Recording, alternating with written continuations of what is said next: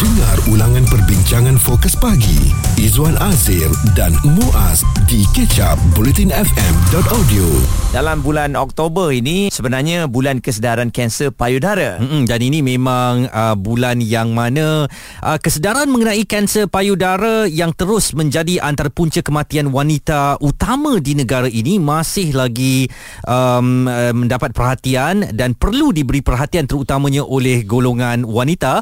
Walaupun Muaz dan Sofia, saya agak terganggu sedikit kerana sebenarnya lelaki pun boleh Ya. mendapat kanser payudara mm. dan ini perlu kita pelajari dan anda tidak hanya akan mendengar uh, pelajaran ataupun pengetahuan ini daripada kami tetapi anda juga berpeluang untuk mendapatkan pemeriksaan percuma uh, mammogram untuk mengesan kanser payudara ini jika anda terus bersama kami tunggu isyarat memanggil anda mungkin akan kami bawa memeriksa uh, simptom-simptom kanser payudara Ya, kesihatan anda menjadi nombor satu bagi kita semua sebab sekarang ni ramai yang terlampau malu untuk melakukan uh, semudah-mudah pemeriksaan di badan sendiri pun. Hmm. Sebab itulah kita melihat begitu ramai pesakit-pesakit di bawah usia 20 tahun pun sudah ada tanda awal kanser. Jadi kita akan terus membincangkan tentang topik ini uh, supaya kita lebih cakna bagaimana untuk menjaga diri kita dan boleh menghindari kanser payudara.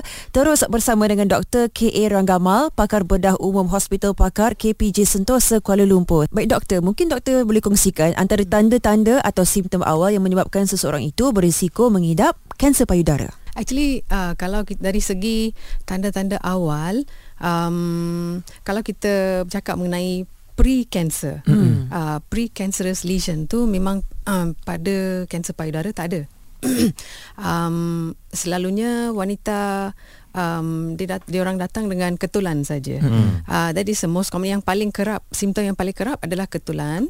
Um, tapi kalau kita cakap pasal pre-cancer tu memang ada uh, cancer-cancer lain yang memang kita um, ada peluang untuk dapat pre-cancer maknanya dalam kanser kulit. Hmm. Okey.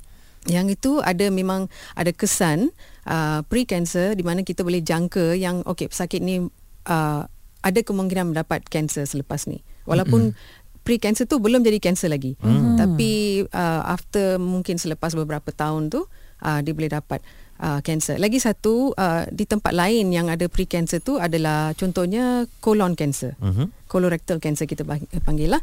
Kalau colorectal cancer um, se, se, sejenis polip yang kita dapat tengok melalui kolonoskop ataupun endoskop Uh, kalau polip tu memang proven to be uh, kadang-kadang polip tu boleh jadi pre-cancer juga. So hmm. ada tanda-tanda dia yang dia ada unsur um, pre-barah, hmm. pra-barah. Tapi dia kalau dibuang pada masa kita buat endoskopi tu memang dia akan uh, tak ada cancer development lah lepas tu. Oh, okey. So uh, kolonoskop, mammogram semua tu adalah sebagai macam uh, alat screening. Baik. Um, Okey. uh, dia kalau um, uh, pada memo uh, okay uh, before I go to that um, so tanda-tanda sim, atau simptom yang paling kerap untuk uh, kanser payudara adalah ketulan um, boleh jadi uh, boleh juga ada um, perbezaan pada puting Mhm. uh, puting uh, da, da, ke di payudara maknanya uh, dia lain daripada biasa maknanya dia dah bertukar ataupun ada apa yang kita panggil nipple retraction ataupun nipple tu puting tu nampak dia macam dia tarik ke dalam Okey. um, ada mungkin ada perubahan pada kulit uh, di tempat yang di mana kanser tu ada um, um, kita panggil orange peel atau macam uh, kulit kulit limau Hmm. Oh. Um, and then uh, mungkin kalau uh, kadang-kadang ada depression ataupun dia macam um, uh, how to say it? Hmm. Tekanan. Te- uh, depression maknanya dia macam ada macam lesung pipit kalau Okey, lekukkan eh. lekukkan Ha. ah lekuk lekukkan and then um, uh, lagi satu lelehan daripada puting mm-hmm. uh, yang lain daripada susu Dan lelaki dan wanita sama ya?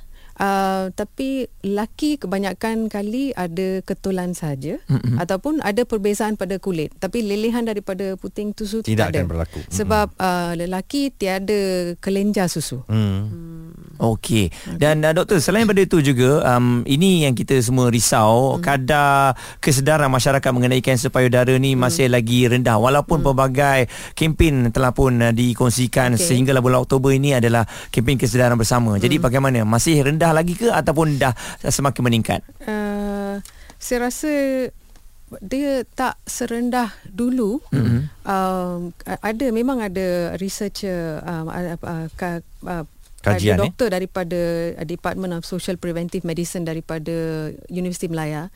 Um, dia ada buat penyelidikan pasal and awareness of breast cancer pada tahun 2013 dia actually um, dok, beliau membuat uh, penyelidikan pada wanita dekat di luar bandar Uh, so apa yang didapat didapati adalah 50% ataupun 50% daripada wanita memang aware of kanser payudara. Mm-hmm.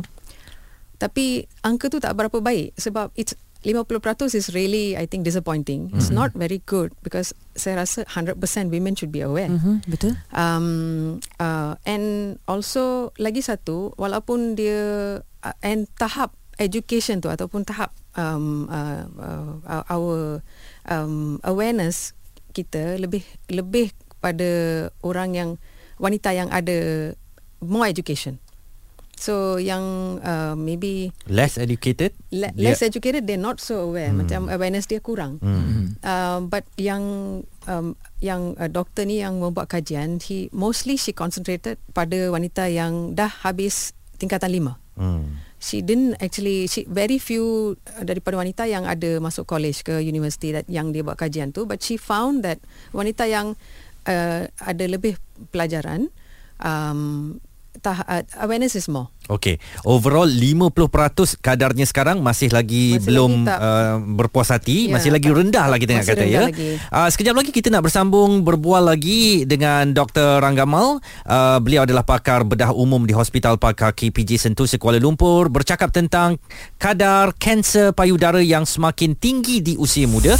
Jika anda terlepas topik serta pendapat tetamu bersama Fokus Pagi, Izwan Azir dan Muaz, stream catch up di Blutin fm.audio.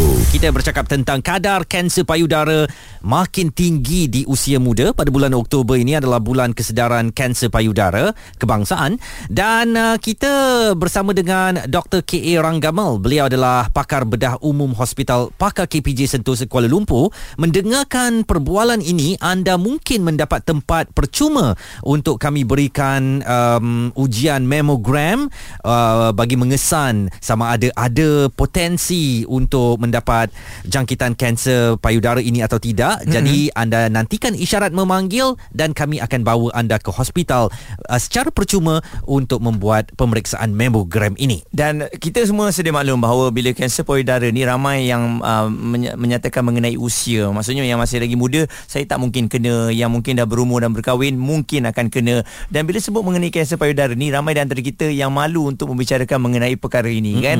Tapi sepatutnya benda ni harus dikongsikan bersama sebab tu kita bawakan doktor pada hari ini. Uh, doktor, mungkin nak kongsikan bersama kita. Ramai di antara kita lah wanita ni sebenarnya kita malu. Saya sejujurnya nak test nak uh, periksa diri sendiri pun saya malu. Hmm. Adakah ini satu stigma yang menghentikan ramai wanita untuk terus ke hospital untuk melakukan pemeriksaan, doktor? Um, stigma um, actually kalau um, pada pemerhatian saya uh, breast self examination ataupun uh, uh, pemeriksaan, payudara hmm, sendiri, sendiri eh? hmm.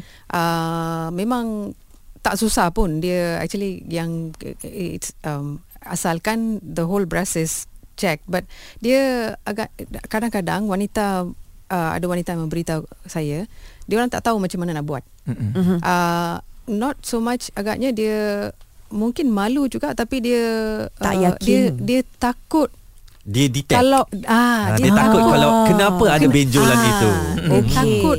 Uh, tiba-tiba alamak saya periksa tiba-tiba saya kesan uh, biji itu uh, apa saya nak apa akan saya buat? Apa? Hmm. apakah saya akan mati? uh, uh, itu saja. Life saya uh. kan? So dia orang takut untuk membuat pemeriksaan so kita takut dengan kebenaran sebenarnya hmm. kan? Ya betul. Hmm. itu yang dia orang dia memang uh, cannot come to the um, fact that uh, saya selepas ni saya kena pergi ke hospital saya kena buat rawatan sebab uh, uh, dia bila kita cakap pasal kanser payudara dia dia orang memang dah sedia dah kenal apa tu kanser payudara mm-hmm. tapi um, dia dapat banyak sangat information from uh, media from um, YouTube mm-hmm. maybe and then from uh, kawan-kawan dia um, dia orang memang akan menakutkan dia orang eh kalau dapat kanser payudara ni uh, rawatan dia perpanjangan tau mm. lepas dah dapat uh, yang ni kemo ada orang meninggal sebab kemo ada hmm. orang uh, meninggal lepas uh, pembedahan uh, tapi dapat semua rawatan pun akhirnya meninggal juga Hmm. Jadi so, dia pilih untuk tidak dirawat. uh, betul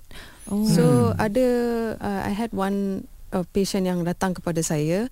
Uh, dia datang pada uh, 2021.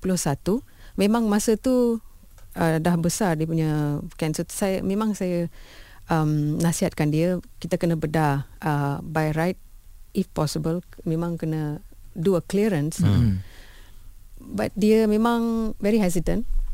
And then lepas tu dia tak datang lagi. And then the next year she came. Masa tu memang a bit too late. Hmm. Uh, so I think it's just that dia takut sangat nak um, uh, have the surgery.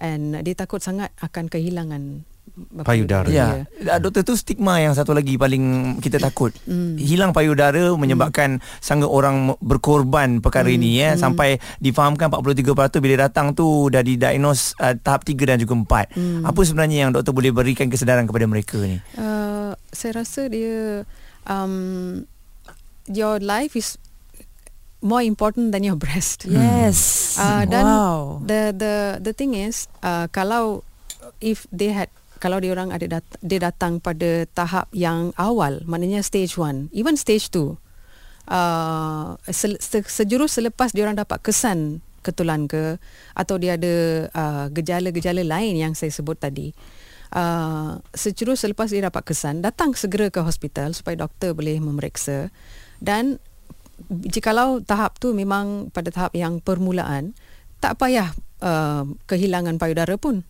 uh, Perlu cuma kemo tak doktor? Di tahap kadang-kadang tak kadang-kadang perlu kadang-kadang tak perlu pun permulaan? Hmm. So yang itu semua selepas kita dah me- membuat pembedahan dan uh, imaging maknanya macam CT scan uh, memang masa tu kita boleh kita boleh tahu sama ada dia perlukan kemo ke tak. Ta- Tapi kebanyakan wanita tak perlukan kemo pun. Hmm. So kalau uh, datang pada tahap kemulaan uh, permulaan memang ada banyak advantage. Maknanya uh, uh, pembedahan pun kecil dan um, mungkin tak perlu rawatan-rawatan yang lain.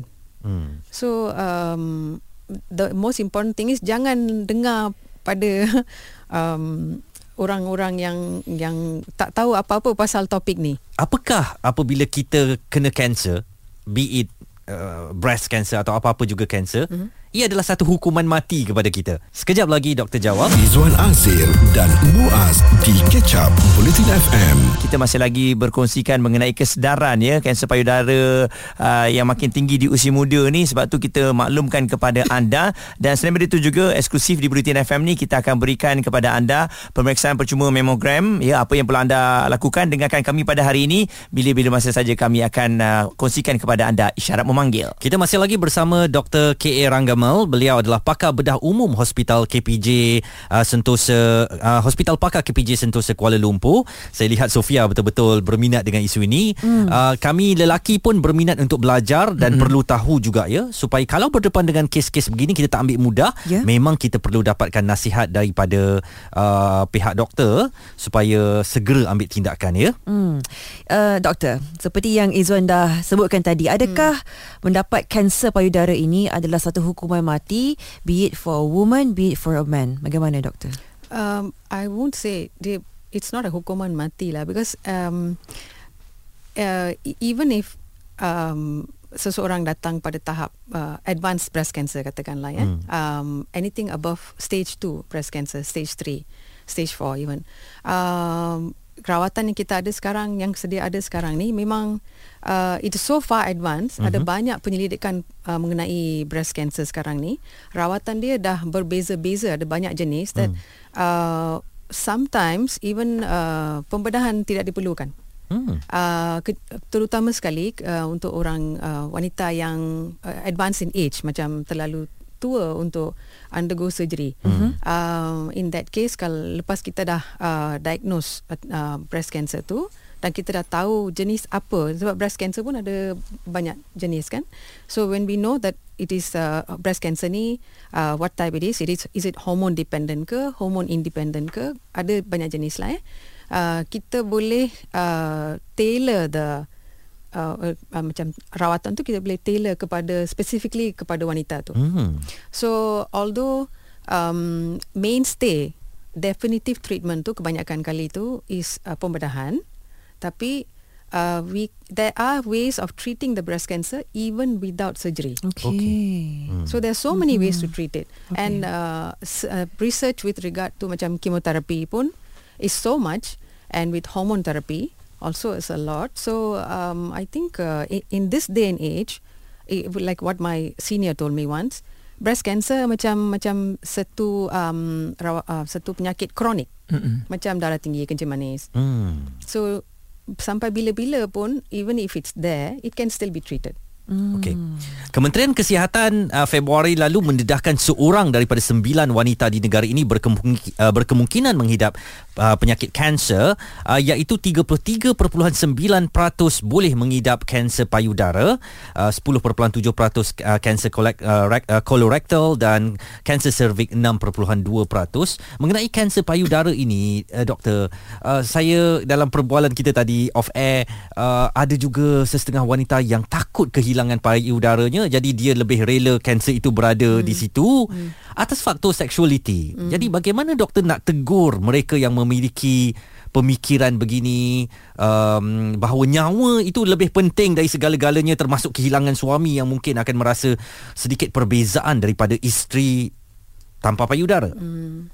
Uh, I think um, dia uh, uh, kita uh, wanita kebanyakan wanita yang uh, yang diagnose didiagnose dengan uh, kanser payudara ni uh, dia berumur dia orang macam uh, di antara 40 hingga 60 tahun. Hmm. So 40 tahun tu waktu di mana anak-anak sedang membesar. So they really need their mothers. Um, and these ladies are uh, all these ladies 40-an tu dia very successful ladies they are in their career. Hmm. Uh, that's the time dia orang dapat kanser payudara. Yeah. So um, it, they should give themselves a chance and think that I know I, I have I have my career. I'm successful. I, saya ada anak-anak. Um, it's not so much your breast is only a, a symbol of it's not it's not exactly yeah it's just a symbol of feminism you don't have it is okay because um, You can be feminine in other way, in right? other ways you you you you you're not losing even in spite of kalau walaupun payudara tak ada we are still ladies because our hormones are ladies hormones isn't it? Mm, yes. we have estrogen and progesterone running in mm. in our blood isn't it? So it doesn't let make you less of a woman. It, it, dia it, tak ada kekurangan pun walaupun mm. dah kehilangan payudara. Tersebab but uh, in another day at another day you, uh, memang ada uh, plastic surgery di mana you can it's you kita boleh boleh membentuk lagi sek- sekali Betul. lagi uh, payudara tu to make you look like a woman. Um, but deep inside you're not any less than a woman. You're, you're not less than any other woman pun because you're still a nurturing lady Okey. Jadi peringatan bersama untuk kita. Terima kasih uh, Dr. K.A. Ranggamal bersama dengan kita di atas uh, kesedaran yang diberikan tu dan kami nak ingatkan sekali lagi kepada anda kita nak cari tiga orang Izwan mm-hmm. yang bertuah pada hari ini untuk memenangi pemeriksaan mamogram percuma bersama dengan KPJ ini. Uh, anda perlu dengarkan isyarat memanggil yang akan kami berikan bila-bila masa. Jadi ini satu pembelajaran untuk kita cepat bertindak. Uh, percayalah bahawa tak ada apa yang lebih penting melainkan nyawa anda sendiri. Jangan sayang sangat kepada orang tu ke, sayang saya kehilangan apa di tubuh badan saya ke, tetapi kalau awak kehilangan nyawa awak, apa benda pun dah tak guna lagi ya. Stream Catch Up Bulletin FM bersama Fokus Pagi Izwan Azir dan Muaz di bulletinfm.audio.